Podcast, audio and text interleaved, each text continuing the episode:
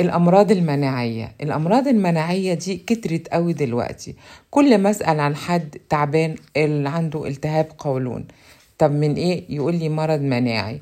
آه بعد الشر روماتويد. طب إيه اللي يخلى يعني إيه اللي يخليكي يبقى عندك كده؟ ده مرض مناعي. آه التهاب مزمن للجيوب الأنفية.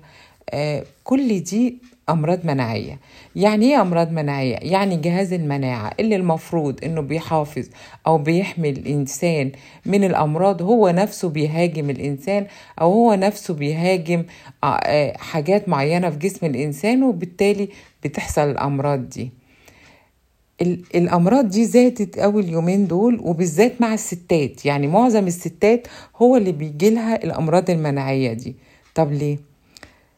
اللي عرفته بقى إن إن إن المرض المناعي ده بيجي من كبت المشاعر. يعني إيه كبت المشاعر؟ يعني أنا متضايقة ومش قادرة أقول إيه اللي مضايقني فبضطر أستحمل على نفسي وأسكت وأكتم في نفسي. الكتم في النفس ده أو إن أنا متضايقة وما بقدرش أقول اللي مضايقني وأضغط على نفسي مرة في مرة أبص ألاقي يجيلي أمراض المناعية دي التهاب في الجلد قولون يتعبني يا حاجات كتير قوي ممكن تحصل من إن أنا مش قادرة أعبر عن مشاعري اللي مضايقاني. يا ريت يا ريت ناخد بالنا برضو من الحكاية دي. يعني مش مفروض أنا لو متضايقة أقعد أتكلم مع حد صاحبي آه واحدة صاحبتي ممكن أتكلم معاها أقول لها إيه اللي مضايقني.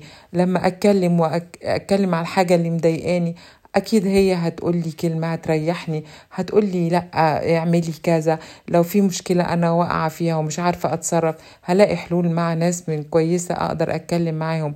يا ريت يا جماعة ما نكتمش في نفسنا الزعل ومن يعني يعني كل حاجة بتتحل وربنا بي بي يعني معلش بيقف معانا. الحاجة اللي انت ما تقدرش تقدر تحلها دلوقتي بتبص تلاقيها بعد كده ربنا حلها لنا. فيا ريت بس نحافظ على على نفسنا من الأمراض ومن الزعل علشان بس الدنيا تبقى أحلى وما نبقاش يعني نخش في في في أمراض ما نقدرش نعالجها.